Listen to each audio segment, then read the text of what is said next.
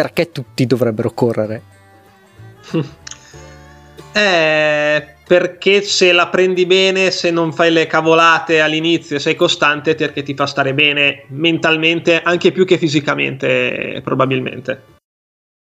Conversazioni sotto il ponte, il podcast del Bridge 9 Studio.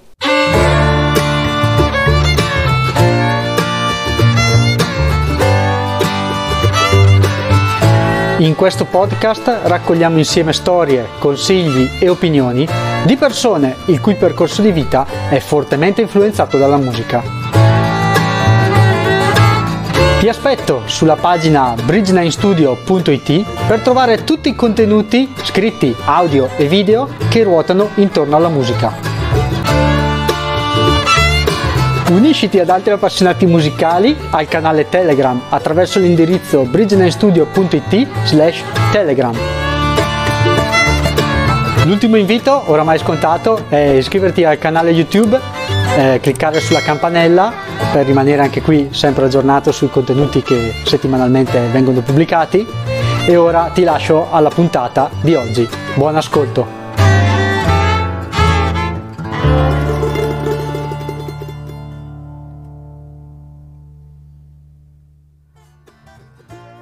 Ciao a tutti! Oggi a Conversazioni sotto il ponte ho il piacere di avere qui con me Lorenzo Maggiani. Ciao Lorenzo! Ciao, ciao, buonasera, grazie dell'invito. grazie a te di essere qui. Allora, Lorenzo è un musicista. No. No. Dai, allora, dici, dici subito chi sei e cosa fai. Io sono un intruso qua dentro, in effetti. No, io mi occupo di web marketing, quindi non c'entro niente e sono qui fondamentalmente perché ho un podcast sulla corsa che è una passione che abbiamo in comune, fondamentalmente. Esatto, esatto. No, infatti ti ho invitato perché abbiamo, secondo me, due passioni in comune, comunque, anche se non sei musicista, perché eh, sei appunto un produttore di podcast, il tuo podcast si chiama Da, da 0 a 42, è un podcast prettamente sulla corsa dove dai consigli, opinioni, anche tu vedo, ho visto che fai interviste, insomma, è un podcast un po' a 360 gradi su quella che è la corsa, l'attività eh, diciamo salutare. E poi ci siamo scambiati anche un paio di messaggi su Instagram eh, eh, perché avevo postato appunto Steve Wilson per cui visto che anche tu sei un appassionato di Steve Wilson per cui eh, tanto meglio. Ho pensato di invitarti qui a Conversazioni sotto il ponte perché eh, l'incipit di Conversazioni sotto il ponte è appunto creiamo relazioni attraverso la musica e mi piaceva appunto non solo creare relazioni con musicisti, ma anche con persone che appunto potrebbero seguire il podcast e condividere anche magari le rispettive passioni, visto che la corsa, come il podcast e come la musica, è fatta comunque di sacrifici, passione, costanza, programmazione, perché ce ne vuole tanto.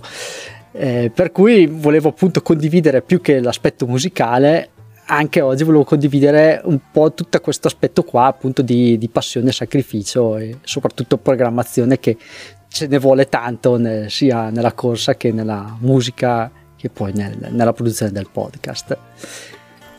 Quindi abbiamo detto che tu non sei musicista, eh, ma non hai mai proprio suonato niente, mai fatto Ni, nel senso che ci ho un po' provicchiato. Quando ero alle medie mi hanno fatto suonare un po' come a tutti lo strumento, la tastiera, e mi è piaciuto. Non proprio subito, subito, ma dopo un po' mi è piaciuto. E mi è piaciuto al punto che ho preso un po' di lezioni per quelle e un po' di piano. E quando ero adolescente, quindi crescendo, passate le scuole medie, ho cercato una band per suonare, come fanno un po' tutti gli adolescenti. Ok Solo che a Spezia c'è un locale abbastanza conosciuto che si chiama La Scaletta, che è una roccaforte punk fondamentalmente. E quindi okay. se tu sei adolescente a Spezia o suoni il poppettino da classifica che a me onestamente non piaceva, o suoni punk. Ma te quante band punk conosci con la tastiera? Nessuna. Appunto, e quindi non ho trovato nessuna band con cui suonare e ho smesso dopo un po'. Mi è purtroppo passato l'entusiasmo, ma non mi è passata la passione per la musica. Ok, quindi la, la tua passione per la musica, eh, come la traduci tu? È una bella domanda, è sicuramente una compagna di vita perché mi ha accompagnato veramente fin da bambino e l'ascolto, ascolto musica tutti i giorni praticamente quando posso. Ho perso un po' il passo rispetto a qualche tempo fa, scusate il gioco di parole, sulle ultimissime uscite, però è una parte imprescindibile proprio della mia quotidianità. Ok. E subito curiosità sulla musica e corsa. Eh, tu usi le cuffie per correre, ascolti musica? No, quindi sono sei... veramente. Ok. No, sono del partito ascoltati mentre corri, ma ascolto il fiatone, queste cose qua. È vero, allora eh, diciamo che eh, io quando sono partito, quando ho cominciato a correre, avevo sempre le cuffie e diciamo, ascoltavo, ascoltavo musica. E poi mi sono accorto che eh, non riuscivo a rendere, specialmente in quegli allenamenti che chiamiamo di qualità, tra virgolette. Mm. E perché appunto mi mancava questa componente dell'ascoltarmi, per cui ho proprio deciso di togliermi le cuffie e non ascoltare più la musica perché sennò ero troppo concentrato con la musica. Però diciamo che nei, nei, lunghi al posto della musica poi ho cominciato ad ascoltarmi i podcast perché, perché così mi, mi, tenevo, mi, tenevo, informato. Quindi neanche podcast tu ti ascolti. Non ce la faccio proprio ma ci ho provato. Ho provato sia con la musica che con i podcast. Anzi quando ho iniziato a correre ero mm. fomentato. Oh, adesso mi ascolto la musica anche mentre corro. Però non, non, non ci riuscivo non, non so perché. È una cosa proprio mia e allora ho smesso anche con le cuffie, non tanto perché ti scappano, è proprio una questione mentale. Proprio non, non, non ce la fai, non ce la fai. Non ce la faccio, ci ho provato, non ce la faccio. Ok. E tu hai, eh, diciamo, fatto il tuo podcast, creato il tuo podcast che si chiama appunto da, da 0 a 42, poi dopo eh, in descrizione metterò anche poi le, tutti i link del caso per, per trovarti. E dice, un po' prima, mi stavi raccontando prima, un po' prima del, della pandemia, perché sei, sei, partito a novembre, mi dicevi, del 2019. Sì, esatto. Esatto, esatto. Sono partito pochi giorni dopo aver fatto la mia unica finora maratona della mia vita, quella di Firenze. Pochi giorni dopo, sull'onda dell'entusiasmo, ho lanciato il podcast. Come mai hai scelto un podcast proprio? Perché io avevo bisogno di parlare per migliorare la mia addizione, il modo di espormi, uscire proprio dalla zona di comfort, come si suol dire, per il lavoro. E il podcast era un buon moto, metodo per farlo perché rispetto al video mi costava meno fatica eh, farlo uh-huh. fondamentalmente e poi perché comunque non avevo bisogno di una grande platea e il podcast mi andava bene perché anche se sono partito in sordina e non mi ascoltava nessuno non me ne poteva veramente fregare di meno e quindi era un buon compromesso tra mi metto in gioco ma non è che mi espongo al pubblico ludibrio fondamentalmente, mi ascoltano in pochi e va bene così. Certo, e, anche se adesso così tanto pochi non lo sono. ma no, non voglio tirarmela, però è andata molto molto meglio delle mie più rose aspettative. Hai avuto anche un buon riscontro dal, dal pubblico, insomma, dal, da chi ti ascolta? E tra sì, l'altro sì, vedo anche che c'è un bel intreccio anche con altre persone, altra gente che ha cominciato a fare podcast. È vero, è vero, infatti come Sulla te corsa. e come anche altri. Sì, esatto. sì, ma esatto, ma anche se non sono podcast di corsa, comunque mi piace se posso portare dentro anche persone che magari sì, un pochino corrono, ma che fanno anche altri, altri podcast. Se è possibile certo. mi fa piacere. E Raccontami un po', secondo te, quanto è fondamentale la programmazione per poter mm. portare avanti un podcast, così come poter fare una corsa o insomma la programmazione in sé che ruolo ha? Io rompo le balle, io rompo le balle perché lo dico sempre che ci sono troppi parallelismi tra la corsa e la vita, ma anche la musica o la programmazione per fare un podcast e queste cose qua, perché sembrerà scontato dirlo, ma è davvero importantissima, soprattutto se vuoi avere un progetto che esca con continuità nel tempo, perché capita di vedere dei podcast che nascono e poi pian pianino eh, scompaiono penso che la programmazione in questo lo saprai meglio tu di me, anzi, che sei molto più bravo di me in queste cose.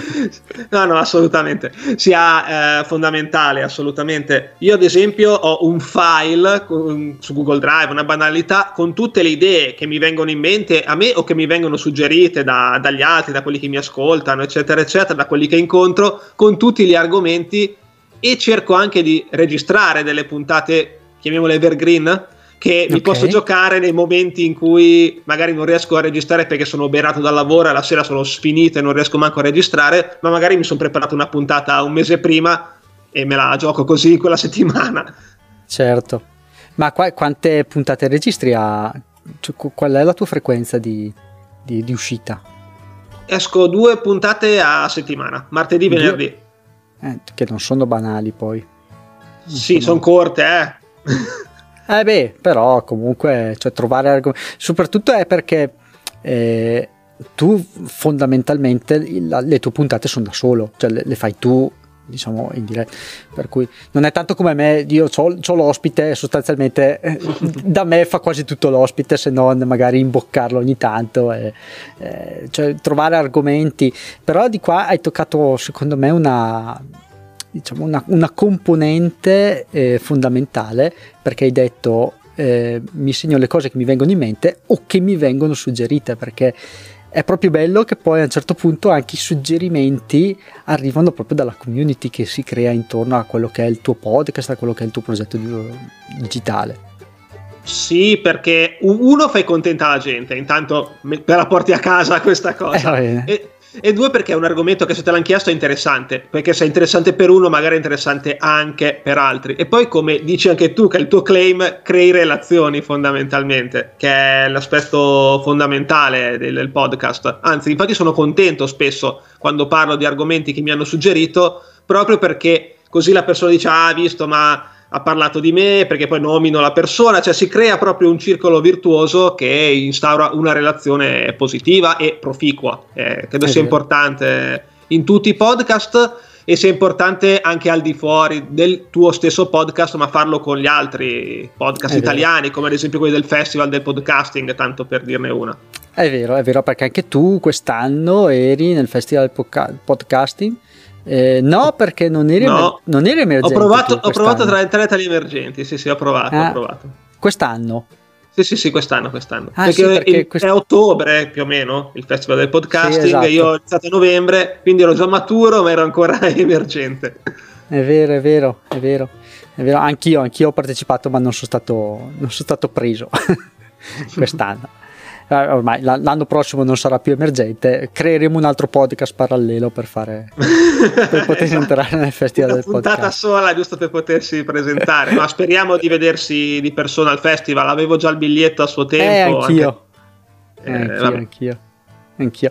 No, poi è proprio bello anche il, il fatto di creare relazioni perché alla fine sono poi relazioni reali, nel senso che poi eh, io ho, inter- ho, interagito con te, a parte qualche commento su Instagram, a, a video su Steve Wilson, eccetera, eccetera, ma ho interagito con te perché ho partecipato alla tapasciata di Capodanno che avevi organizzato. Grande, grandissimo che era sostanzialmente questa corsa virtuale di 5 o 10 km che ho organizzato con, con il tuo podcast e quale si poteva iscriversi. E ho visto, mi, ho visto in te un po' quell'anima organizzatrice che, che ho anche io. Perché insomma hai voluto, hai voluto, che ti si registrassero con i tempi le cose insomma. Hai fatto proprio un, un, un bel lavoro secondo me io sono un po', un po nazista su queste cose quindi eh, sono abbastanza preciso, sono puntiglioso, diciamo così, nel lavoro e sono uno di quelli che sta attento anche alla punteggiatura quando scrive e quindi anche per, per la registrazione ho, ho, fatto quello e poi da uomo di marketing ho fatto anche un po' di lead generation perché ho recuperato tutte le persone iscritte con la mail poi non spam, non mando mai newsletter però è intanto vero. li ho raccolti è vero, intanto le hai raccolte esatto, che è un altro trucco, sporco trucco che comincia, sporco che comincia a girare esatto Sappia, sappiate che vi raccogliamo le mail. Esatto, esatto, io lo, fa, lo, faccio tutto il giorno, non faccio altro che raccogliere mail fondamentalmente. È vero perché tu di lavoro appunto fai il web marketing come, come hai detto prima e, esatto. e per cui sostanzialmente sei un po' anche avvezzo a, a, questa cosa qua. Hai anche un Patreon, giusto? Sì, Legato sì, sì, a del 042. Eh, cosa offri in più nel Patreon? Cioè, per, anzi, spieghiamo a chi non lo sa, perché non tutti sanno cos'è un Patreon, cos'è un Patreon e, e cosa fai sostanzialmente col tuo canale con, con questo Patreon. Patreon è una piattaforma che fa da intermediario e ti permette di eh, essere sostenuto economicamente da, dal popolo fondamentalmente che decide di darti un, una donazione ricorrente mensile. Però non mi piace dire proprio donazione, anche se ogni tanto mi scappa, perché appunto in cambio tu dai qualcosa, si spera e uno può impostare vari livelli a seconda di quanti soldi ti, ti, danno mensilmente. È molto comodo e Patreon si prende una percentuale abbastanza contenuta, anche se mm-hmm. sicuramente se uno fosse bravo e far, averci, averci, voglia di farselo da solo sarebbe meglio, come si può ben okay. immaginare. Però insomma, per quello che devo fare io, cioè, non è che ci devo campare. Diciamo e che da io... creator abbiamo, hai una serie di future in più, di, sì. insomma, di ti regolarizza tutto lui sostanzialmente. Esatto, si sbatte lui a far mettere alle persone il metodo di pagamento, a fare le fatture, eccetera, eccetera, che è molto comodo perché io come ho fatto tre livelli fondamentalmente, uno che è quello da un euro che è più che altro simbolico e finisci giusto nell'elenco nel sito di, dei sostenitori e lo nomino in una puntata, dico grazie in una puntata alla persona nominando nome e cognome, il uno da 5 in cui oltre alle solite cose entri anche in un gruppo privato e mm-hmm. questo gruppo qui siamo in pochi, per, per, fortuna da un certo punto di vista, perché poi diventerebbe gest- difficile da gestire, però è, mi ci trovo bene perché appunto ho costruito molte relazioni che adesso non ci siamo ancora visti di persona per vabbè, la Vabbè, situazione attuale, però... Esatto, però è molto, molto valido secondo me, ma non, non, tanto per i contenuti che escono, ma proprio per le relazioni che si costruiscono, anche parlando di cavolate, non per forza di corsa. Vero e poi al 10 euro c'è in più delle puntate che faccio ad hoc proprio esclusive per i, i patrons. Ok, e cosa, cosa, racconti in queste puntate? Di diverso Però, rispetto al podcast? Per ora poco, nel senso che un po' mi sbottono un po' di più, possiamo dire così, okay. racconto un po' più i fatti miei, cose di questo tipo. In realtà mi dimenticavo che per i 10 euro c'è anche un diario che fa la mia ragazza, se no se poi guarda sta puntata e non lo dico mi ammazza, e che fa lei a mano, che praticamente è un quadernino perché lei ha studiato proprio queste cose qui, fatto con una tecnica simile giapponese, per semplificare, che eh, poi diciamo firmo, dedico e mando poi di, via posta al sostenitore. Ma è un quadernino nato, diciamo così, con lo scopo di eh, aiutarti nella programmazione della corsa oppure un quadernino a sé stante?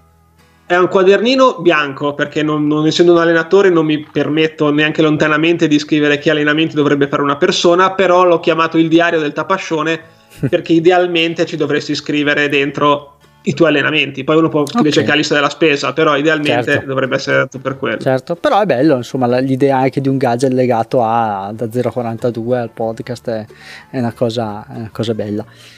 E ce ne so, allora, di podcast sulla corsa ce ne sono tanti. Sì. Cos'è che rende, diciamo, particolare il tuo? Diciamo che io rispetto agli altri sono un amatore i, i podcast sulla corsa sono tutti, ce ne sono tanti validi, quello senza dubbio, però sono 99 su 100 fatti da allenatori che quindi ti danno ovviamente un consiglio tecnico sicuramente migliore del mio e non ho assolutamente dubbi, però io sono nel 95% delle persone che corrono che sono tutti amatori e poi ci sono il 5% che sono allenatori. Io sono nel 95%, come te e come tutti gli altri che corrono e quindi posso raccontare le esperienze di un runner comune che ha un po' un tempo normale su una qualsiasi distanza e tante persone si ritrovano in me perché rivedono i loro stessi problemi, le loro stesse difficoltà o le loro stesse soddisfazioni anche. Sì. E quindi è più facile creare forse un legame. E poi il mio podcast è molto lo fai, proprio per usare un termine anche music- musicale, visto che a me piace anche il lo fai a livello musicale. E, e perché veramente non ho la sigla, ho una musichina random e camminare. Ah, ok, sì, sì, sì. Ma ehm, e da, da, scusa, mi, è venuta in mente una domanda che mi è sfuggita. eh, te, eh, No, ecco cosa volevo dirti. Infatti, anche a me, la, diciamo, hai dato proprio quell'impressione lì, cioè, eh, ascoltando il tuo podcast, eh, anch'io ho rivissuto alcune delle mie esperienze eh, che ho affrontato appunto durante, durante la corsa, cioè, cioè, dura, anzi durante... Eh, perché non, non, mi ritengo assolutamente un corridore arrivato perché i miei tempi sono veramente scarsi però eh, diciamo l'avvicinamento alla corsa è comunque una, una crescita è un, è un progressivo no? cioè parti, si parte piano per poi dopo arrivare, arrivare più o meno a, a, quello che è il tuo limite diciamo così senza, senza, spingere troppo per cui ecco mi, mi, sono, mi ci sono ritrovato un, un, un bel po' eh, da pod, da fruitore di podcast, quali podcast consiglieresti tu? Allora, Solo podcast pos- sulla corsa o, sei, o spazi? No, no, no. Io allora ho iniziato a fare un podcast anche perché ascoltavo tanti podcast e oltretutto di podcast sulla corsa praticamente non ce n'era. Quando sono partito ora ce ne sono molti di più. Quindi io consiglierei, io ascolto principalmente roba di marketing, di business, ma anche in verità di, di altro genere. Io ti consigli, vi consiglierei sicuramente Strategia Digitale di Giulio Gaudiano, che nominavamo anche prima a microfoni spenti, che è sicuramente è stato uno dei primissimi podcast che io personalmente proprio ho iniziato ad ascoltare per rimanere in tema musicale, io suggerirei, non perché è un mio amico e anche corre anche lui, ma perché secondo me è un bel podcast sulla musica, Suono ma nessuno apre, di okay. Matteo Fabbri, che è stato anche mio ospite e io sono stato a sua volta ospite da lui, ma non tanto perché è una marchetta questa, ma eh, perché è veramente un bel podcast. Quella l'ho sentita la puntata, è la puntata dove avete raccontato, avete fatto la classifica dei, delle corse dei VIP, sostanzialmente. Esatto, dei, VIP dei, musicali, dei musicisti. Dei musicisti. musicisti esatto. Sì, sì, sì, esatto, esatto. Be- no, però al di là di quello è bello, è stato... Beh, cioè, mi sono divertito una marea a cercarli proprio, i musicisti, a scoprire i tempi e paragonarmi anche con loro, perché ti immedesimi un po'. È vero, è, vero. figo. Sta, eh, invito ad andare ad ascoltarla perché anche quella è bella. Trove, trovere, troverete delle persone che mai avreste immaginato di, di trovare a fare una maratona sostanzialmente. Eh, esatto, non lo spoilerò, però ci sono veramente dei personaggi impensabili veramente, non, c'è, non solo il Gianni Morandi della situazione, ma ce ne sono tanti altri che non ti aspetteresti. È vero, è vero, metto magari il link sotto. Ma sì, non, non ti preoccupare. Ah, no, anche perché Cosa è una bella puntata. Ah, ecco, Better Go Soul è un bel podcast di Luca Mick, che anche mm. lui è un runner, un trail runner in verità, che però è un appassionato di basket e ha lanciato da poco un podcast fatto molto meglio del mio sullo sport perché c'è tutta una costruzione di storytelling, di musica e lui, quello lì è veramente, veramente bello, secondo me è costruito proprio bene, principalmente sul basket americano, la cultura black, mettiamola okay. così. Mi viene in mente sulla corsa Buckled, forse il più bello di tutti, se ti piace l'ultra running. Mm-hmm e poi, vabbè, non posso non citare Passione Podcast di Andrea Ciraulo perché è un po' la, è il podcast che mi ha fatto iniziare a fare podcast. Che ti ha, questi sono quelli, spinto, sì, sì. Esatto, sono quelli che direi consigliati. Beh, dai, pod, anche il podcast di anche Strategia di, Digitale, che è il podcast di Giulio sì. Gaudiano, è, stato praticamente il primo podcast in Italia che parlava di, di digitale, diciamo del tuo ambiente naturale. Sì, sì, sì, sì, sì, vero, vero. Eh, no, ma non faccio una lista di quelli di marketing perché sennò non finiamo più, cioè, ne, sono, ne, ascolto anche troppi, anzi a volte ultimamente ne ho tolti un po' perché non, non, ne posso più, ho bisogno anche di variare. No, infatti è vero, è vero perché poi dopo entri, entri quel tripli. Io, io li ascolto l'unico momento diciamo così, che mi capita di, dove mi capita di ascoltarli o, o mentre corro oppure mentre vado al lavoro, quindi in macchina o sono in giro per lavoro in macchina, eh, mi, a, mi, ascolto i podcast e me li, me li immagino. È, una, è, un gran bel diversivo secondo me di sì. acculturarsi perché comunque eh, impari tante cose. Eh, me, me, sì, ne, sì, me, ne, accorgo, me ne, me ne, sono accorto già solo in, in questi due o tre anni dove ho appunto ho sviluppato questa passione qua, anch'io come te eh, sento appunto questo bisogno qua di migliorare nella mia esposizione e quindi anch'io mi sono lanciato nel, nel, nella creazione del podcast, però io contrariamente a te sono partito anche col video perché ho scoperto che il programma che utilizzavo, che utilizzo per montare musica eh, aveva una piccola parte video, ho detto vabbè, allora a questo punto qua mi butto col video. ho hai fatto bene, hai fatto bene. Ho cominciato così. Quindi esatto, per i puristi del podcast, qual, cioè, i puristi del podcast potrebbero storcere un po' il naso perché appunto il, il mio va anche su YouTube come video, per cui... No, guarda, i, cioè, i, puristi del podcast esistono, ma se ne devono fare una ragione perché podcast è qualsiasi cosa tu ti possa ascoltare con le cuffie o anche non con le cuffie, ormai con un assistente vocale, con le casse, con quello che vuoi. È vero, è vero. Eh, parlando un po' di musica, eh, quali sono i tuoi generi preferiti? Siamo, eh, questa è un'altra cosa che abbiamo in comune perché io sono un fan sfegatato del grunge. Quindi, ah, ok. Quindi ti, ti, ti, troviamo d'accordo da questo punto di vista. Io sono nato e cresciuto a pane, camicie di flanella e Pearl Jam fondamentalmente. Ah, e... sei di quel lato però, sei del lato eh. del Pearl Jam, sei quello a cui gli piacciono i Pearl Jam. Sono Sei... il Grange a cui piacciono i Pergenti, esatto. esatto non, un po' esatto, diverso da quelli più all'Alice in Chains, insomma. Esatto, comunque bravo che mi piacciono lo stesso, però sì, se devo fare un, un, nome ti direi per Gem. per Gem. Però spazio veramente su tanti generi, perché ti posso ascoltare l'elettronica come l'industrial, come il lo-fi, come dicevo prima, il punk, il rap, mm, cioè veramente anche il prog ovviamente, che sono cresciuto col prog, anzi in verità principalmente. Per dirti questa cavolata qua, io a sei anni mm. in casa mi mettevo a giocare con un mio amico alla PlayStation al pomeriggio dopo la scuola e mio papà ci metteva le cassette della PFM, delle orme, del banco del mutuo soccorso. Quindi noi praticamente a sei anni, i classici bambini, giocano alla PlayStation, mangiano le Pringles e ascoltano la PFM, non so, storia di un minuto, cose di questo tipo qua. Però a me è rimasto effettivamente la, eh beh, la passione musicale. Eh sì. Beh, comunque secondo me sentirlo da così piccolo, cioè essere comunque eh, già solo averlo come sottofondo eh, è, è, un'altra cosa, cioè cresci con un'altra consapevolezza secondo me della musica.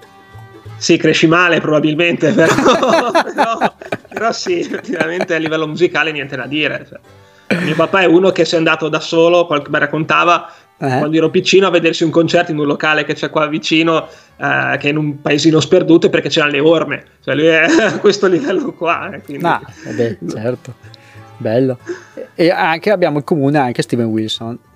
Eh beh, Steven Wilson, eh, che mi ha fatto scoprire quel mio amico che con, con me a sei anni si ascoltava il prog, me l'ha fatto ah, scoprire okay. lui. mi ha fatto scoprire i Porcupine Tree, in verità, prima certo. di Steven Wilson uh, solista. Mi regalò in absenza per boh, un Natale, mi pare, qualche anno fa, appena uscito o l'anno dopo, adesso non mi ricordo. Mm-hmm. E so, visto che già il prog comunque mi piaceva, sono rimasto eh, folgorato sulla via di Damasco da, dai Porcupine Tree prima e da Steven successivamente. Ebbene, hai visto qualche concerto di Steven? Ho visto due volte i Porcupine Tree e due volte Steven Wilson no, solista. I Porcupine Tree me li sono persi, era già ormai troppo lanciato come solista, per cui me li sono proprio persi quelli. Eh, Ma anche perché l'ho scoperto tardi. Eh. Sì, io, eh, l'ho sentito scoperto. nella puntata proprio in cui, bellissima, te l'avevo già detto, in sì. cui ho intervistato l'autore del libro di Steven. Eh, e esatto. lo raccontavi che l'hai scoperti dopo. Sì, sì. Però lui ha fatto 650.000 cose, lo sai meglio tu di me, insomma, tra progetti sconosciuti e, e più.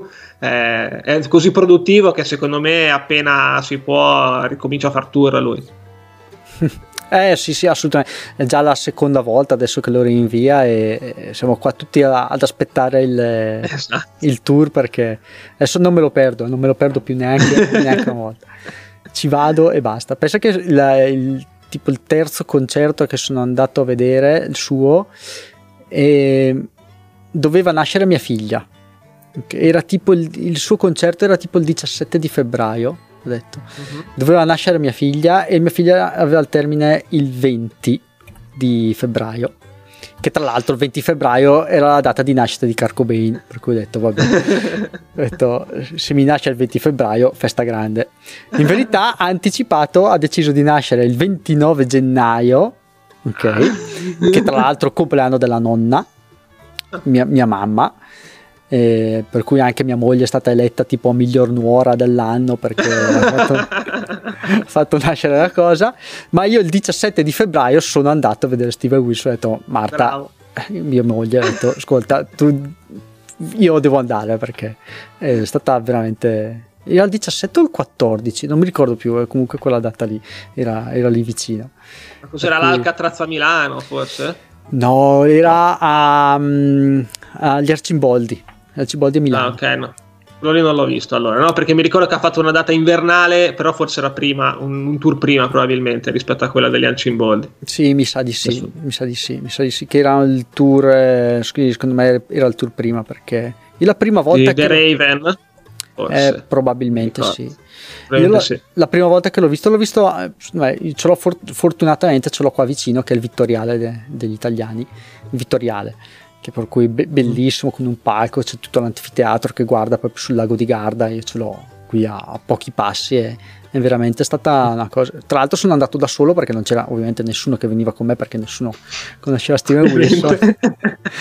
sono andato e, e beh, sono, era stata la cosa divertente perché sono andato da solo. Eh, No, sì. Ma guarda, è bellissimo come correre da soli e anche andare ad ascoltare i concerti da solo. Io a volte ho trascinato la mia ragazza tipo settembre di due anni fa, l'ho portata a vedere gli Einstorzen Noi Boyten, eh, Santa Donna, eh, però alla fine è stato comunque un piacere. Però effettivamente anche andarci da soli ha il suo perché, ha il suo, suo perché, perché perché non devi rendere conto a nessuno, ti puoi mettere dove ti pare a te, te la godi, te la godi. Certo.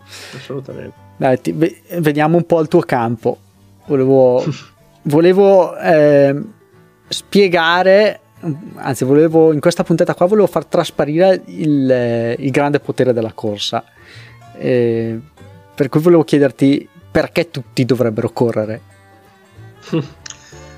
Eh, perché se la prendi bene, se non fai le cavolate all'inizio, sei costante, perché ti fa stare bene mentalmente, anche più che fisicamente, probabilmente.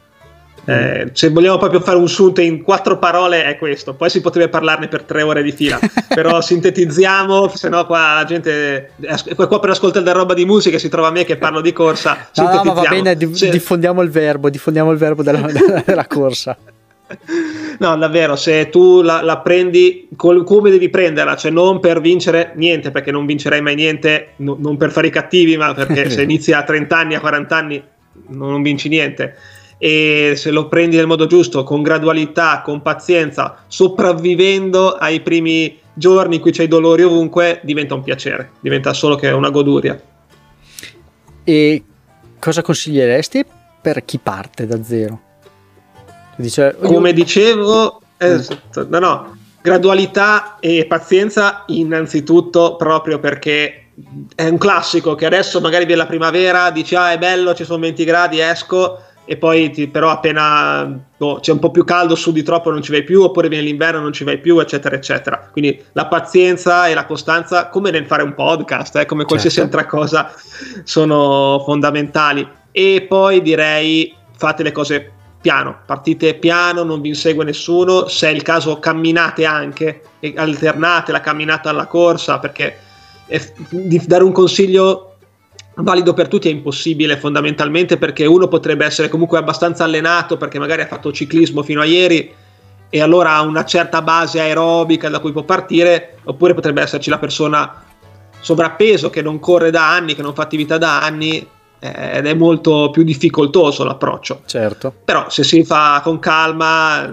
si fa tutto. Mi sentirei di consigliare una bella visita medica sportiva, mm. anche se non ci sono gare, fatela lo stesso perché è la cosa migliore da fare. Andare in un negozio specializzato, non me ne vogliano le catene, ma andate in un negozio specializzato di running e compratevi un paio di scarpe adatte a voi perché ce ne sono un'infinità. Ed è bello e divertente quando entri nel giro comprarti 10.000 scarpe e trovare tutti i tipi sputtanare così allegramente i soldi, oltre che in vinili, in concerti, in magliette ai concerti, anche in scarpe, in scarpe da corsa. esatto. Infatti io esco di casa tra un po' tra libri, musica e scarpe da corsa, non so più dove mettere le cose. E, però davvero andate in un negozio perché si spera che le persone siano specializzate e riconoscano i vostri eventuali problemi di postura o di appoggio del piede e sapranno consigliarvi il modello giusto. Dopodiché quelle sono le cose fondamentali perché certo. ce ne sono altre mille, ma quelle fondamentali sono queste e andate pianino pianino, un giorno sì, un giorno no, magari date il tempo di recuperare aumentate poco, 10%, 15%, 20% al massimo settimana su settimana. Certo, effettivamente anche il consiglio del, di andare a due particolarità sulle scarpe, soprattutto eh, quando vai a comprarle, la prima volta che sono andato a comprare un paio di scarpe io eh, la prima cosa che mi hanno detto è sono andato anch'io in un negozio specializzato e mi hanno detto corri sul tapirullana a piedi nudi. E mi ha fatto esatto. correre tipo un minuto giusto per capire con dietro il tablet che mi inquadrava e dicevo no guarda tu appoggi così tu appoggi così ti consiglio mm. queste scarpe qua. Cioè o meglio non hai particolari problemi ti consiglio queste scarpe qua. E per cui è, è, molto, è molto importante. La seconda cosa che non tutti sanno è che hanno le scarpe solitamente hanno una scadenza per noi runner. Vero è e vero, è vero. Adesso non so che chilometraggio tieni tu. Dipende, allora io fino a qualche tempo fa correvo male anche a livello tecnico, poi mi hanno aggiustato per fortuna e mm. quando correvo male le consumavo ovviamente di più perché se tu appoggi male la, la suola si consuma più velocemente. Certo. Eh, quindi i primi tempi le scarpe mi duravano poco, sui 500 km, poi vabbè c'era una che mi è campata un po' di più, però mediamente insomma. Mm-hmm. Ora mi vedo che essendo migliorato mi possono durare un po' di più arrivo anche a 700-800 km e non mi spacco le ginocchia. Ecco, Però il sintomo, qual, il sintomo qual è? Il sintomo è che cominciano, comincia a avere dolori alle ginocchia sostanzialmente. Sì, al di là del, dell'aspetto prestativo che sì, ma lascia il tempo che trova. Cioè, effettivamente le scarpe che ho comprato per farle ripetute, dopo 300 km già erano un po' meno reattive. Però sti cazzi, cioè nel senso, anche se vado 3 secondi più piano, certo. a me non mi cambia la vita però dopo un po' inizio almeno io che ho dei problemi un po' alle ginocchia che mi porto dietro da quando giocavo a basket eh, che, che, ti fa, a me, a me fanno far male le ginocchia. In generale sono le articolazioni quelle più sollecitate. Quindi tendenzialmente ginocchia, caviglie tendini un po' d'Achille o tendine rotuleo sono quelle lì le cose che solitamente ti vengono più a far male prima. Certo.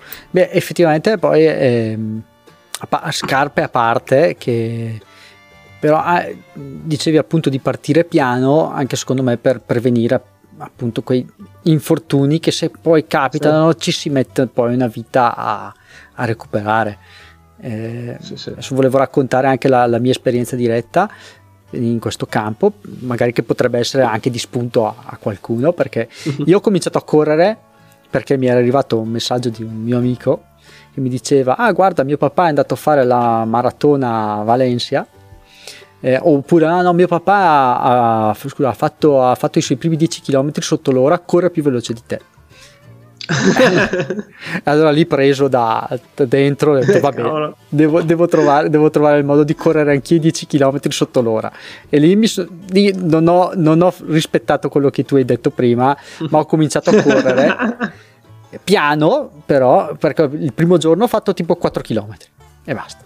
Secondo giorno 5 terzo, giorno, terzo quarto giorno 6 e così via finché in un mese sono riuscito a fare i 10 km sotto l'ora. Per cui ho detto ah, hai visto? Ho dimostrato questo. Poi dopo la cosa ormai probabilmente mi era entrata come abitudine e per cui sostanzialmente ho, ho continuato e, ed è stata veramente una figata. Bellissimo. Posso consigliare vero, a tutti E... diciamo che se ti sai ascoltare puoi sì. fare anche come hai fatto tu. È chiaro che dipende dalla situazione in cui parti. E se io non con... cioè, già non sono un coach, ma se poi a maggior ragione non so chi ho davanti, non posso dire fai così, fai cosà. Anch'io sono partito molto più sprint rispetto a quello che, ho, mm. che consiglio, che ho consigliato. Ma perché ero insieme ai miei amici, eravamo carichi, volevamo fare la mezza maratona e siamo partiti molto più forte di quello che dovevamo fare. E infatti qualcuno qua l'ha un po' pagata di inesperienza, qualche acciacchino, quella che ti saremmo sicuramente potuti evitare. Eh sì, sì, certo, anche, ma anche a me sono capitate, mi è capitato il tallone, mi è capitato il ginocchio, Cioè, io mm. perché correvo male, ogni volta che facevo poi 10 km, tipo per due giorni non salivo le scale dal mal di ginocchio perché non... però diciamo che poi è una cosa che appunto ti impari col tempo, capisci, impari ad ascoltarti esatto. e, e, insomma la, la, recuperi. Tra l'altro la, tipo la tapasciata che ho condiviso che, avevo, che, ero riuscito a fare i 10 km era un sacco di tempo che non, che non facevo i 10 km oh. però non è che sono uscito e ho fatto bandi botte 10 km eh, diciamo che eh, era festa eh, c'erano, c'erano, appunto giorni di festa eh, si poteva corricchiare un po' di più. Sono uscito il primo giorno ne ho fatti 6 il secondo giorno ne ho fatti 7 dopo ne ho fatti 9 e poi dopo il, dieci, il quarto giorno ho fatto i, i 10 km e diciamo, ho completato la tappa sciata. Eh. Grande. eh. E quindi un consiglio per strutturare magari un allenamento settimanale, quale potrebbe essere? Cosa possiamo dire? Secondo me, ovviamente come al solito dipende da che livello sei, da che obiettivi hai, però facciamo una cosa di massima. Minimo dovresti fare tre uscite settimanali perché poi, poi carità puoi fare anche due, sti cavoli, però diciamo tre dicono i, i, tecnici che sia il minimo per poter ottenere dei miglioramenti. Okay. Poi se riesci a farne 4 anche meglio, ci arrivi magari successivamente. Se, facendone 3 tendenzialmente li fai un giorno sì, un giorno no. Mm. E il lungo, che poi con inizi non è tanto lungo, comunque l'uscita che dura un po' di più, solitamente si fa nel weekend perché di solito poi non è detto dal lavoro, però di solito nel weekend hai più tempo a disposizione e soprattutto se te lo fai il sabato magari è anche la domenica di cazzeggio per recuperare e poi riparti corre- a correre il lunedì. A livello di questi allenamenti, come dicevo, il sabato fai quello più importante, che è quello che dura di più, e lo fai andando piano, lentissimo. Anzi, è un errore che ho fatto anch'io, che facevamo i- con i miei amici, che fanno tutti. All'inizio vai troppo veloce, bisogna correre piano, anch'io. pianissimo. ma tutti, guarda, cioè, vorrei conoscere uno che non ha fatto sta, sta cosa qua. E gli altri due allenamenti, o tre, quelli che riesci a fare, vanno anche loro corsi quasi tutti piano, almeno di uno o due, dipende da quante uscite settimanali si fanno. E di solito quelli lì sono gli allenamenti di qualità, uh-huh. che quindi puoi fare delle ripetute o delle, dei, dei, delle ritmi medi. Dipende qua da cosa stai preparando, da quali sono i tuoi obiettivi, da quanto sei allenato, eccetera, eccetera. Se sei all'inizio fai solo uscite lente, tutte uscite lente se fai all'inizio per almeno un mese, due mesi quello senza ombra di dubbio. Però se poi prendi un po' il via, ti, ti, c'è quel friccicorio di dire ah, adesso miglioro, giustamente lecito, e allora lì inserisci uno e poi magari successivamente due allenamenti un po' più veloci. Certo. E come definiresti la ripetuta? Mortale? la, spieghiamo la, la, la ripetuta. no, scherzo. Vai, è vero. Vai, vai, no, no, spiega tu, spiega tu. Sei... No, semplicemente la, la ripetuta sono dei cambi di ritmo di determinate lunghezze e determinate difficoltà. Cioè, se io voglio migliorare per una 5 km, io non devo di colpo partire e farmi 5 km a manetta, ma insegnerò al mio corpo facendone, che ne so, 800 o 1000 metri alla volta un po' veloci, anzi, veloci alla velocità a cui voglio poi correre tutti e 5 i chilometri, però tra, non essendo ancora allenato per fare tutti i 5 km a quella velocità, faccio un chilometro a quella velocità, poi un po' di recupero e quindi correndo vado un po' più piano, poi ricomincio a correre un altro chilometro a quella velocità e poi rallento, eccetera, eccetera. Insomma, ripetuta perché ripeti n volte un certo pattern, ritmo, una certa velocità. Pattern, pat, pat. Eh, esatto. Eh, quello, insomma. Eh, esatto. Tu non ti fermi dopo la ripetuta? Dipende, eh. dipende. Allora, io essendo uno a cui piace correre tanto e non tanto veloce, anche perché faccio schifo, solitamente non faccio recupero da fermo, perché faccio sempre ripetute medie o ripetute lunghe. Mm-hmm. Quindi in realtà io ho usato l'esempio dei 5 km, ma io non la preparo mai da 5 km, correndo tendenzialmente mezza maratona, tendenzialmente è raro che faccia ripetute corte che prevedano quindi un recupero da fermo. Il recupero da fermo esiste, si fa, mm. però quando fai ripetute che sono brevi, che quindi richiedono uno sforzo molto molto intenso, quindi magari sono da 200-300 metri, così, cose di questo tipo, e a quel punto lì sì, recupero da fermo. Poi esistono anche ripetute da un chilometro in cui recuperi da fermo. Però per il mio obiettivo non le faccio okay. perché io te, devo, devo, recuperare, devo abituarmi a correre velocemente a lungo e quindi recuperando correndo abituo il corpo a smaltire l'acido lattico. Giusto.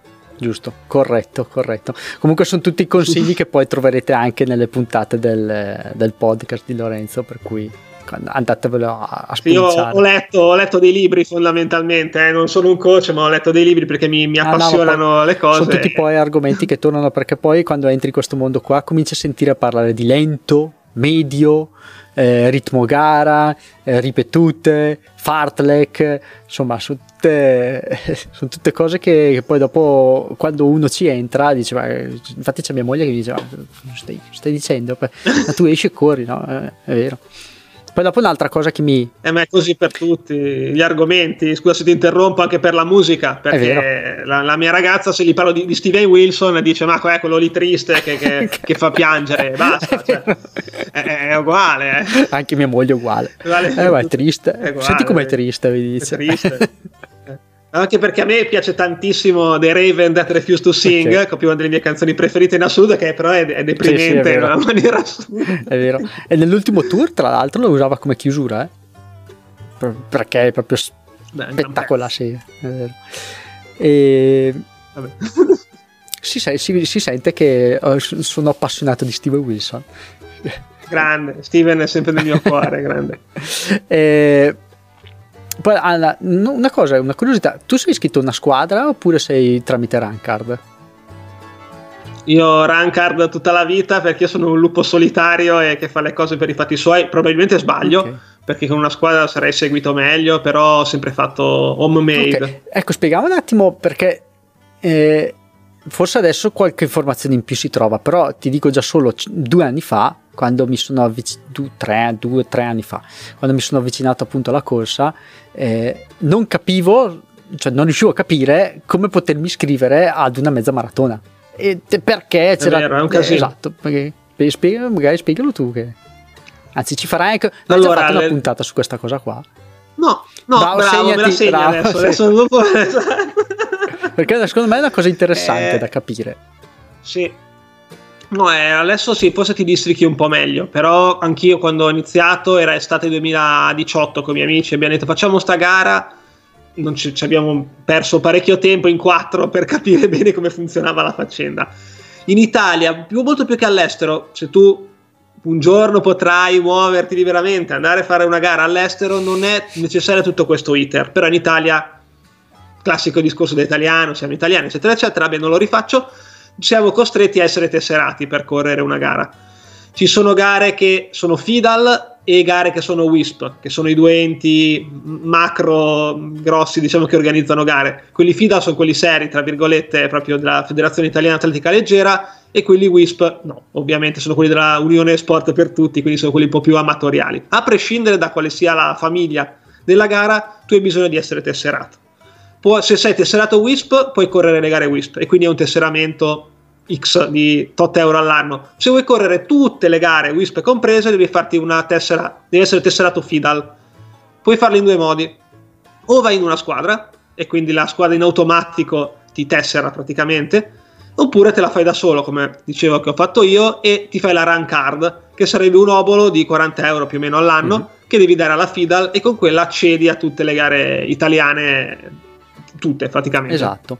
Tramite quella, una volta che tu hai o, iscri- o l'iscrizione alla squadra oppure la, la tua tessera Rancard, tramite quella puoi andare a fare una visita sportiva perché a questo punto qua tu devi fare, devi dimostrare il tuo stato di salute e quindi eh, sostanzialmente andare a fare appunto questa visita sportiva agonistica, ok? Con la quale devi appunto presentarti con un eh, certificato che viene rilasciato o dalla squadra, che è la squadra che richiede per l'atleta, oppure dalla Rancard che richiede per l'atleta la visita sportiva. Poi... Corretto, assolutamente. L'unica cosa che mi viene da dire è, io non l'ho fatto, ho fatto il contrario, però a volte le, le, ci sono delle, degli enti che accettano, ti fanno degli sconti, fondamentalmente se sei tesserato. Mm-hmm. Quindi se tu sai già che ti devi fare la visita e che ti devi fare anche la run card, fatti la run card il giorno prima magari vai lì e ti fanno lo sconto. Non è detto, però uno si può informare, certo. si risparmia quei 10 euro. Sì, poi dopo... Ti bevi una birretta. Mi ricordo che anche con la Rancard eh, c'era anche qualche convenzione, secondo me, con eh, qualche studio esatto. medico, piuttosto che insomma, c'è un po' esatto. cioè, anche lì tutte le convenzioni. Io ero, ero partito come, come Rancard, eh, che, che costa appunto quei soldi lì, 40 euro. Mm-hmm. Eh, ma poi c'è stato un mio compaesano che mi ha tirato dentro in una squadra dove perché pago anche di meno, tra l'altro, tra le altre cose. E poi dopo c'è anche questa cosa qua di essere comunque dentro la squadra. E è stimolante da certi punti di vista perché adesso non so se anche da te eh, ogni, qui da noi c'è l'Interland Gardesano che, che organizzava fino a 2019 2000, fino a febbraio 2020 le garette da 6, 7, 8, 10 km, 13 km nei paesini qui intorno, no? intorno al lago di Garda. Ed è una cosa molto piacevole. Gare che devi partecipare, puoi partecipare se sei diciamo così, iscritto a una squadra, iscritto a Fidal e, e, ci, e, ci, partecipi con la squadra. Lì è bello perché poi dopo ti trovi con la squadra. Io ovviamente ero l'ultimo della squadra perché e, però è bello perché poi c'è, c'è l'allenatore che ti, che ti, stimola, insomma ti, ti, ti, aiuta anche a correre, a migliorare, è proprio è bello è trovarsi con un, eh, con un gruppo di amici il quale condividere poi la stessa, stessa passione, per cui ecco, consiglio eventualmente anche la, la squadra. Eh, anche se la mia prima mezza maratona io l'ho fatta come rankard, per cui con la mia bella maglietta della, de, della, la, della mezza del Decathlon no no no avevo, avevo la maglietta della, quella della, della, gara. della, quella che ti danno col pacco gara okay. Cui... ok ok. È bella. Quindi sei partito nel 2018 quindi come me più o meno ecco più o meno sì perché anch'io sarò partito nel 2018 forse non mi ricordo 2018 sì.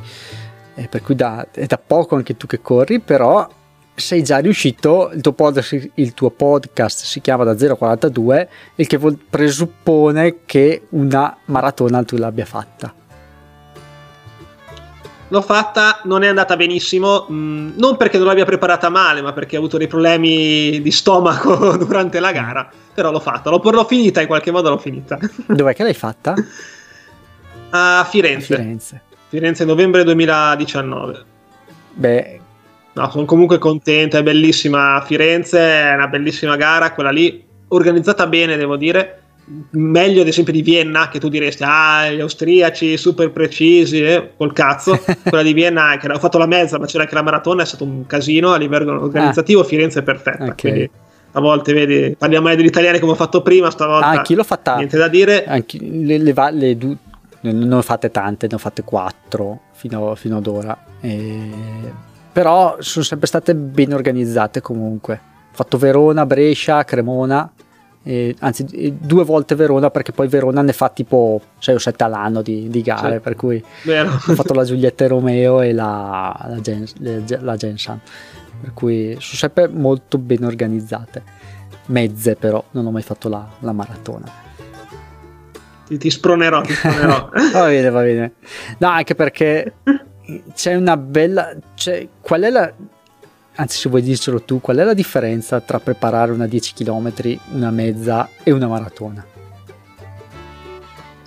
Allora, tra la 10 e la mezza non c'è tutta questa differenza. Cioè, sì, ovviamente ci vuole di più preparare una mezza, è ovvio, cioè è più distanza, però lavori, fai comunque dei lavori abbastanza veloci. Riesci comunque ad andare sopra la soglia senza entrare troppo nel tecnico, però diciamo ti, ti, ti, diletti un po' più su, con la qualità durante la settimana. La maratona, sì, li fai gli allenamenti di qualità, ma te quelle 2, 3, 4 ore, 5 ore, quello che ci metterai, che, che stai in piedi, corri solo in, sotto la soglia anaerobica.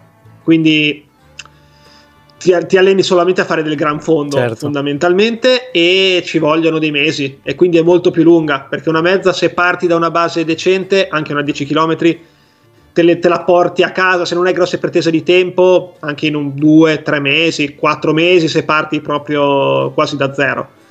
La maratona, no, se parti da zero ci vuole un anno. se, se, parti da aver corso una mezza ci vogliono comunque tre mesi come minimo. Sì, sì. Io ho. Quindi è molto molto molto più impegnativo. Per la mia mezza ho il mio foglio già impostato dove poi con, con, diciamo, con, l'allenatore della squadra poi mi aiuta anche a, a, ricalibrare un po' tutti gli allenamenti, però è impostato sulle otto settimane per la preparazione della mezza, mm-hmm. per mhm. cui so, so esatto. Cioè, sì, mettendo dentro la data de, de, de, della mezza ho tutto il programma da, per cui eh, comunque per la, per la, preparazione della mezza io ho sempre utilizzato le otto settimane che è quello mm-hmm. Che sono poi due mesi sostanzialmente due mesi esatto sì, quello sì, che sì. mi spaventa un po' um, quello che mi spaventerebbe un po' della preparazione della, della maratona sono proprio le, i tempi di preparazione perché poi dopo si cominciano a, a fare uscite da due, tre ore. Eh sì, eh, il mio lunghissimo è durato tre ore e venti, tre ore e mezza, adesso non mi ricordo, è passato un po' di tempo. Eh, quando sono partito la mattina alle 8 del mattino sono tornato che era l'ora di pranzo e la mia ragazza lì poverina che aspettava. Eh. Sarà ancora viva. E guarda, mi, mi, mi... Sì, allora io mi ricordo che l'ho fatto esattamente il solito giorno in cui Kipchoge ha fatto a Vienna il record, anche se poi non è un record omologabile, quello della maratona ah, sotto okay, le due certo. ore. Siamo partiti praticamente insieme. Ero, lui ha finito, ha fatto la maratona in meno di due ore, io ero ancora lì che ero al trentesimo tipo chilometro, ne mancava ancora 6 o 7 a finire l'allenamento, manco la maratona. sì, è vero. Però vabbè, è, per... è, impegnativo. è, impegnativo. L'hai fatto tutto da solo tu? Tutto da solo, tutto da solo, sì, sì, sì. Quali sono i tuoi, te- i, i tuoi personali?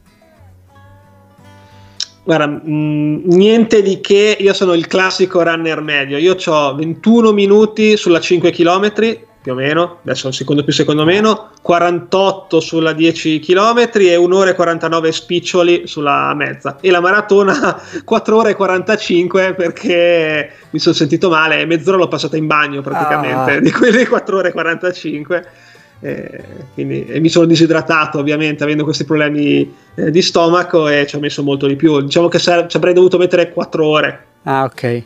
A, a, più o meno. Insomma. Sentivo anche che eri abbast- eh, ai 21 km eri abbastanza in linea.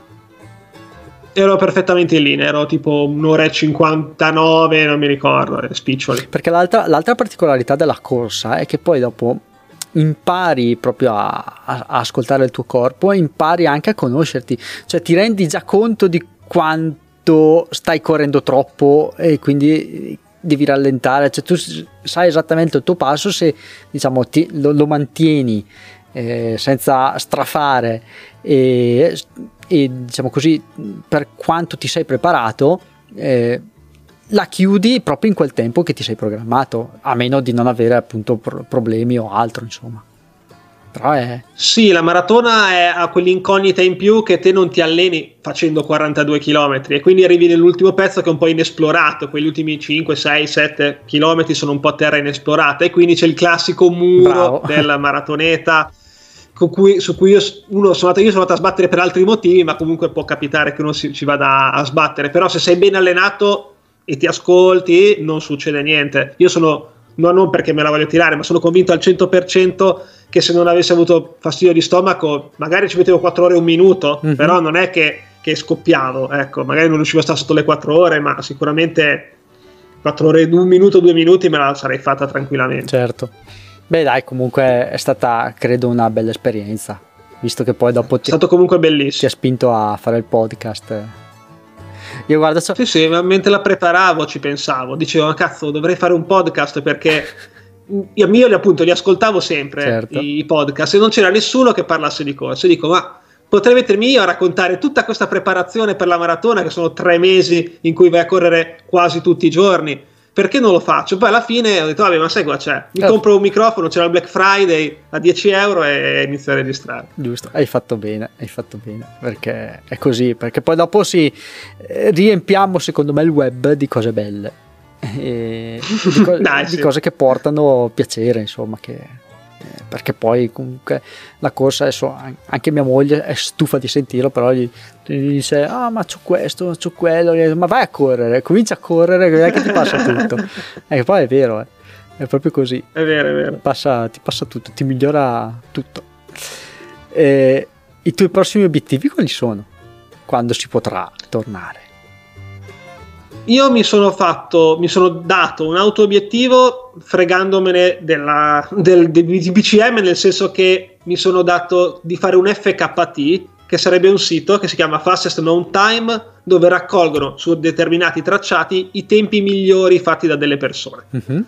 E quindi vorrei fare un percorso che è sul sentiero, che è da queste parti, che è alle 5 Terre praticamente, che sono, ce ne sono due in verità papabili, uno un po' più facile e uno un po' più difficile che quindi mi farei in autogestione, cioè senza gara, la mia ragazza, povera donna, mi porta alla partenza di questo tracciato e poi io da solo corro TTT e poi lei mi viene a riprendere dopo quattro ore, okay. quello che ci metterò.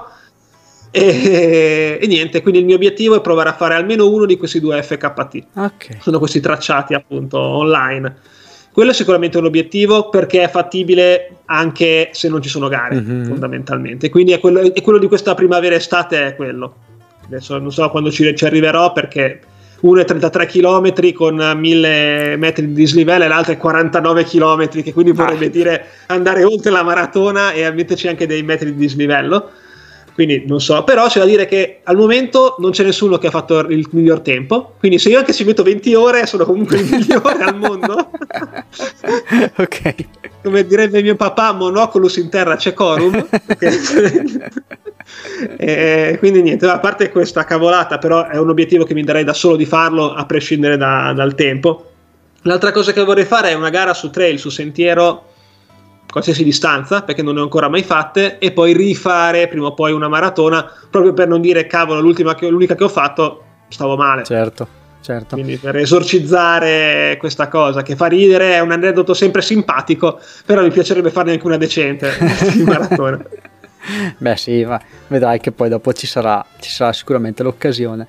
Ma lì alla Spezia, appunto, eh, hai cioè, dov'è che ti prepari? Cioè, hai, hai, posti al piano dove prepararti? Sì. Sì, sì, sì, sì, sì. Io, esco, io abito in centro, mm. esco di casa e qua c'è il, a 200 metri, 300 metri c'è la passeggiata sul mare e lì c'è tutto il porto, corri tranquillamente in piano, magari ti rompi le scatole perché se fai un po' avanti e indietro perché è lungo 5 km, certo. ormai lo so a memoria, e, però se lo devi fare 5 volte sai che fai 5, 15 km e buonanotte, oppure c'è una pista ciclabile un po' più distante, anche lì te la puoi fare tranquillamente. E se no c'è del bel saliscendi, c'è da eh, divertirsi infatti, perché. Infatti, quello sì. Se inizi ad andare sui sentieri, c'è da divertirsi. Beh, gli allenamenti in salita, anche quelli, devi farli ripetuti in salita. Per cui.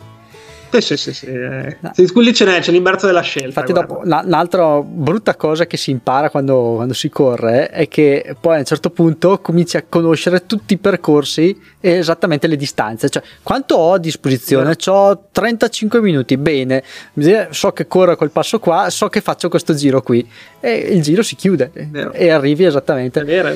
Eh, per cui anche quando dico ascolta vado a correre sto via 40 minuti io sto via 40 minuti perché so esattamente il giro che faccio 7 km insomma eh. no è vero assolutamente e il bello è che scopri anche i posti perché comunque adesso la mia ragazza ha iniziato a lavorare a, nella zona del Chianti da poche settimane mm-hmm. e quindi io sono andato ovviamente regolarmente eh, lo dico per, la, per le, le, le forze dell'ordine a trovarla e visto che essendo congiunti si può okay. e allora ho approfittato ho detto cavolo ma vado a correre in un posto nuovo io ero felice come un bambino certo. e quindi mi sono fatto il mio tracciato ho studiato eccetera eccetera e ho scoperto che ci sono altri mille posti dove andare a correre lì tra l'altro spettacolari perché eh vabbè, c'è nella campagna toscana e, e quindi niente non, scopri io tra virgolette conosco meglio i posti lì di lei che ci abita eh, in questo certo. momento ah, è vero è così è così eh, pensa che eh, da, da, poco abbiamo cominciato a correre post lavoro con eh, alcuni colleghi, ci fermiamo, usciamo, eh, solo che siamo sostanzialmente quasi in centro a Brescia, no? Con, con gli uffici. Eh, per cui eh, ci siamo fatti, anzi ho, fa- ho, fatto tutto il percorso andando a beccare tutti i parchetti che ci sono lì intorno, per cui ho detto, ah, ascolta, passiamo di qua, c'è la ciclabile, passiamo dietro, facciamo così, e mi sono calcolato tutto il, il, il percorso per fare tipo 6-7 km che, che, servono, piuttosto che poi mi sono già calcolato anche il percorso che mi porta a 10, per cui quando arriveremo a 10 so già tutti i parchi da andare a toccare, tutte le ciclabili da fare, perché poi dopo diventa, diventa divertente così, insomma eh, anche correre cioè, in sicurezza, tra virgolette, senza rischiare di essere investiti ogni due per tre, insomma, sì. è, è tanta roba. Eh sì, sì, se c'è un parco, eh, andate in un parco sicuramente, oltre che essere nel verde sei anche più sicuro. Io per fare il discorso delle ripetute in salita non c'è il parco e quindi vado in mezzo a una strada e che non è tanto trafficata ovviamente, però comunque insomma devi stare un attimino all'occhio e non è il massimo eh, della vero. vita, però per una volta a settimana me la rischio. Certo, eh, sì, sì, esatto. Ma tu, dopo sei anche quello, sei uno di quelli che esce, eh, esci la mattina o la sera tu? 9 volte su 10 al mattino. Mattino, per cui ti svegli presto e esci. Sì, io ho la fortuna che entro alle 9 in ufficio e abito a 5 minuti a piedi dall'ufficio. Okay. Quindi ho pochi tempi morti di, di spostamenti e quindi posso permettermi di non alzarmi alle 5 ma alzarmi alle 7, 7 e un quarto a seconda di quanti chilometri devo fare tornando al discorso di prima. Tanto uno ha la sua tabella sa oh, oggi 7 km ok allora la sveglia è alle 7.10 oppure oggi è 8 allora è alle 7.05 tanto lo sai che devi aggiungere quei 5 minuti o togliere a seconda del chilometraggio. Mangi? Di solito al mattino perché mi piace. Mangi prima di, di, uscire? No ovviamente. Mangi dopo quando no, sei tornato. assolutamente sì, sì, sì. Io già in generale non facevo colazione, a prescindere dalla corsa, di mio, che è un errore, assolutamente, prima di iniziare a correre. Ora faccio colazione, ma post, post corsa. corsa. Quindi proteine. Sì, vabbè. Sì, no, sì fa, mangiate le proteine, però io alla fine mangio la merendina. Eh.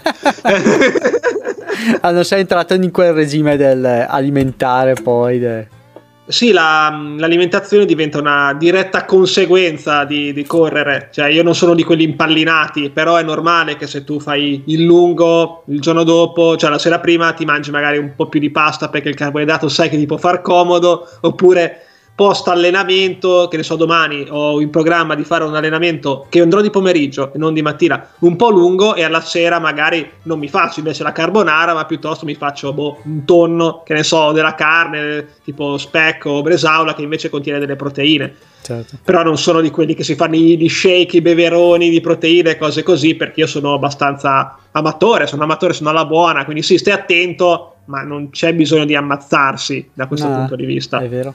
Pensa che io invece ho proprio mm, cambiato regime alimentare eh, perché poi dopo sono andato da una dottoressa, avevo qualche problemino e mi ha proprio ribaltato il concetto di, di, di cibo e durante la preparazione della, delle mezze io mi mangiavo la mattina due uova, tutte le mattine, due uova beh, più le cereali, più tutto il resto e al posto che aumentare di peso, poi dopo il, a mezzogiorno sempre il piatto tripartito e dopo mm?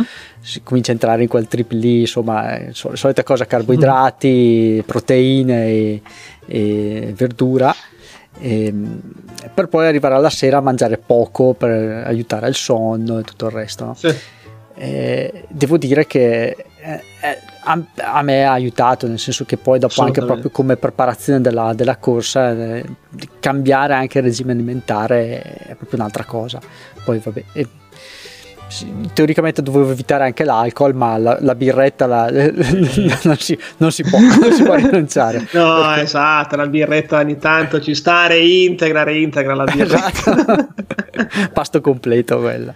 Esatto per cui anch'io, ecco, eh, gli sgarri sono ben concessi se, quanto me, quando, sì, quando ti fanno stare ti... bene. Insomma. Esatto, se tu ti sai gestire, sai anche quando fare lo sgarro. Esatto. Non è che tutti i giorni ti mangi la pizza o non lo so, vai a mangiare il sushi, purtroppo.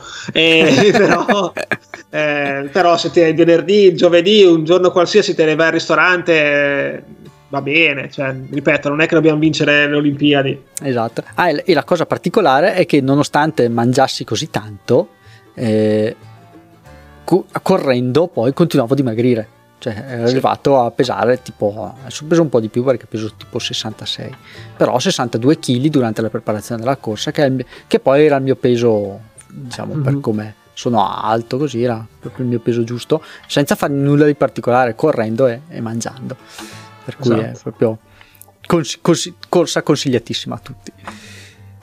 Dai, torniamo sulla, andiamo in conclusione, torniamo sulla musica, te la faccio anche a te questa domanda. dalla rubrica dei due album da consigliare. Siamo più o meno coetanei, tu hai qualche anno di meno rispetto a me. Eh, però ti chiedo anche a te due, anni, due album da consigliare prima del 2000 e dopo il 2000 lo sai e che penso che non, è, non essere l'unico a pensarla così, che è impossibile per un appassionato di musica dire un album o due album. Io te ne faccio, guarda, mi, mi prendo la libertà di fartene tre e tre. Allora ti direi prima, 2000, prima 2000 ti dico Tenny per Jam, così a spregio per il discorso del grunge okay. di prima. Del 91 e sempre del 91 uh, eh, Spiderland degli Slint che è l'album post-rock, secondo me, più bello di tutti i tempi. Okay. E poi ti direi dei Dream Nation dei Sonic Youth. Ok. Quindi ti cambia anche un po' tre generi leggermente diversi. Dopo il 2000 io ti dico Lateralus dei Tool, okay. che è Vabbè. prog metal. Uh, cosa ti potrei dire? Mr. Beast dei Mogwai, che anche lì è post rock, e okay. poi non posso esimermi da In Absenza dei Porcupine Tree. Ok, beh, eh. tutti consigli musicali che conosco e belli, belli, belli, per cui li consiglio anch'io a mia volta. Finiranno comunque sotto in descrizione, troverete tutti diciamo, le, la, la, la, la, lista degli album. E libri invece da consigliare, magari invece che sulla musica, a te chiederei un libro sulla corsa. Poi dopo magari se vuoi dirmene anche uno sulla mm. musica, ben venga. Allora, sulla corsa, se uno è un neofita, anche solo l'arte di correre di Murakami è un evergreen, è un libro veloce, breve, poi a me piace tantissimo Murakami che mi sento sicuramente di consigliare. È il classico consiglio, lo so, quindi se arriva uno appassionato e dice eh ma tutti con questo libro, sì, però è un bel libro, okay. leggero, non, non, rompe le scatole, non è troppo tecnico. Se uno vuole andare su roba ma- più tecnica, manualistica, allora ti cerchi un libro di Fulvio Massini, random, e vanno tutti bene, mm-hmm. fondamentalmente. Per dirti, ma la musica ti direi, uno dei miei libri preferiti in assoluto è eh, l'ultimo disco dei Moicani di Maurizio Blatto, okay. che è bellissimo. Che non conosco. Praticamente però. è una... Maurizio Blatto è un... lavora in un negozio di dischi a Torino, mi sembra, mm. e lui ha raccolto in questo libro una serie di aneddoti di tutti i personaggi che sono venuti in negozio da lui negli anni a chiedergli le cose più assurde, più incredibili e pazzesche. Eh, il libro è divertentissimo e tra l'altro io l'ho scoperto perché Max Collini degli Oflaga Disco Pax certo. aveva fatto un reading in cui eh, ha tratto un, un, un, brano proprio da uno di questi racconti. Quindi poi guardando lui in questo concerto ha citato questo libro, me lo sono comprato, è bellissimo. poi Blatt ha scritto anche altri libri sulla musica, tutti belli, ma questo secondo me è il migliore. Ok, perfetto, grazie mille. Eh, contatti, dove ti possiamo trovare sul web, quali sono un po' i tuoi siti piuttosto che social, eccetera, eccetera. Ma cercando Lorenzo Maggiani già di default esco fuori più o meno ovunque e anche cercando da 0 a 42 c'è qualcun altro con quel nome lì, ma poca concorrenza. Sicuramente okay. se cercate nei podcast, in un qualsiasi piattaforma, Spotify, con tutte quelle che ci sono, Apple Podcast, eccetera, eccetera, da 0 a 42 esco fuori io. Ovviamente ho il mio sito, ma è un sito che serve a poco, serve per le cose operative, tipo metterci, ringraziare i patrons o fare la classifica della gara, quindi ci metto anche le puntate, eh, anche un po' sì. una trascrizione a volte delle puntate, ma fino a un certo punto più che altro sono attivo oltre che sul podcast ovviamente su Telegram dove c'è il canale che raccoglie un po' la community dove ogni tanto qualcuno commenta i post e magari mette un po' di dietro le quinte cose di questo tipo. E poi Instagram perché devo averci Instagram? Che perché devo avercelo perché se no sei un uomo morto. Su, su Facebook no, sei, sei, troppo giovane per Facebook. No, sono anche su Facebook, sia con il mio profilo personale e ho fatto anche la pagina, ma non la aggiorno. Cioè, sì, ci va in automatico perché c'è il l'automatismo di Spreaker, di... la, il post della puntata, ah, ma okay. onestamente la, la, curo poco. E quindi neanche i post di Instagram li pubblichi direttamente su, YouTube, su Facebook? Eh, qua da uomo di marketing devo tirarti le orecchie, no scherzo. Però no, non si fa. no, tira, tirale, tirale, tirale. No, diciamo che tendenzialmente non si fa perché sono due audience diverse, due tipologie di contenuto diverso e quindi dovrebbero richiedere due lavori diversi. Io piuttosto che rispostare la solita cosa che magari la gente che mi segue su Instagram la rivede uguale su Facebook non la posto nemmeno. Ok, sappi che io faccio esattamente quello che tu non dici. io ero partito facendo due post diversi, eccetera, eccetera, adesso per velocizzare la cosa, perché poi dopo diventa diventa, cioè, la gente non se ne rende conto probabilmente, ah, però diventa un lavoro fare questa cosa qua. Assolutamente. E poi dopo vai a trovare tutte le piccole ottimizzazioni per quanto, in relazione anche al risultato finale che hai. Per cui... No, bravo, bravissimo. Risulta- cioè, se tu ottieni il risultato ma ripubblica le uguali identiche ovviamente esatto. adesso non è che voglio fare il professore il maestro si fa così col paraocchi uno deve adattare le cose alla propria situazione esatto. alla propria realtà alla propria vita alla propria socialità perché se fare un post diverso ti richiede un quarto d'ora e piuttosto che un quarto d'ora ti puoi andare a bere una birra a fare un aperitivo ma vai a farti l'aperitivo bravo cioè, esatto non perdersi sui eh. social è vero è così esatto, cioè adesso... infatti io eh, ho scoperto mi sono spostato eh, adesso io come tanti sapranno è circa un anno che, anzi è un anno che sto facendo appunto questo podcast qua e le sto provando più o meno tutte. Adesso sono nella fase dove dico bah, ho scoperto che c'è una audience probabilmente interessata al podcast anche su Instagram per cui mi concentro un po' più su Instagram e Facebook lo lascio come appoggio eh, appunto ripubblicando Instagram piuttosto che invece lì andando magari a pubblicare vi- un, dei video, degli ispezioni di video, insomma sono tutte tecniche che si imparano e si, si, si, sviluppano mano a mano che poi cresce il proprio progetto, progetto digitale, per cui sono belle cose dai. Sì, è giusto andare a tentativi, eh? soprattutto sì. quando te lo puoi permettere, tra virgolette, che sei ancora un po' più piccolo. All'inizio è meglio sperimentare e capisci com- cosa funziona. Io all'inizio Instagram non lo calcolavo più di tanto per il podcast, invece, come dici tu, ho visto che in verità c'è gente che, che ti scopre anche da Instagram e allora lo curiamo. Fin sì, sì. Cioè, non è che sono, io sono il classico calzolaio che va in giro con le scarpe rotte perché in verità mi occupo di marketing e poi non è che Instagram sia proprio lì tutti lo, i giorni eh. però, certo che, lo sfrutti come esatto, esatto cioè, però, la storia la cosa sì.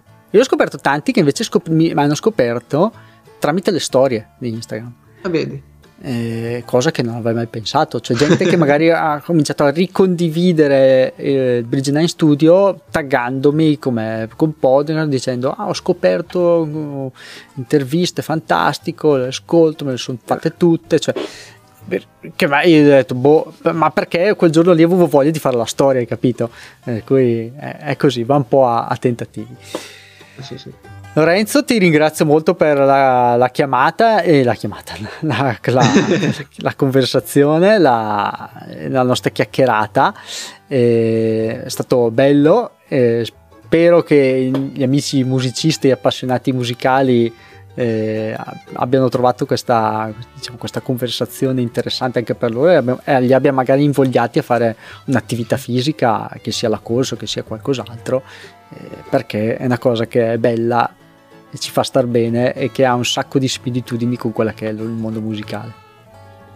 Spero di non avere annoiato con questa incursione nel tuo podcast, nel, nel, tuo progetto, però davvero grazie a te davvero de, dell'invito, è stato un piacere e mi sono divertito un sacco. grazie ancora. Ciao Lorenzo. Grazie a te. Ciao a tutti. ciao. ciao. ciao. ciao. Grazie per aver ascoltato il podcast. Tutti i riferimenti citati all'interno della puntata sono riportati in descrizione al video o in descrizione al podcast. Ti invito a far visita al sito bridgenamestudio.it per tutti i contenuti pubblicati e ad unirti eh, al canale Telegram bridgenamestudio.it slash telegram. Grazie e a presto!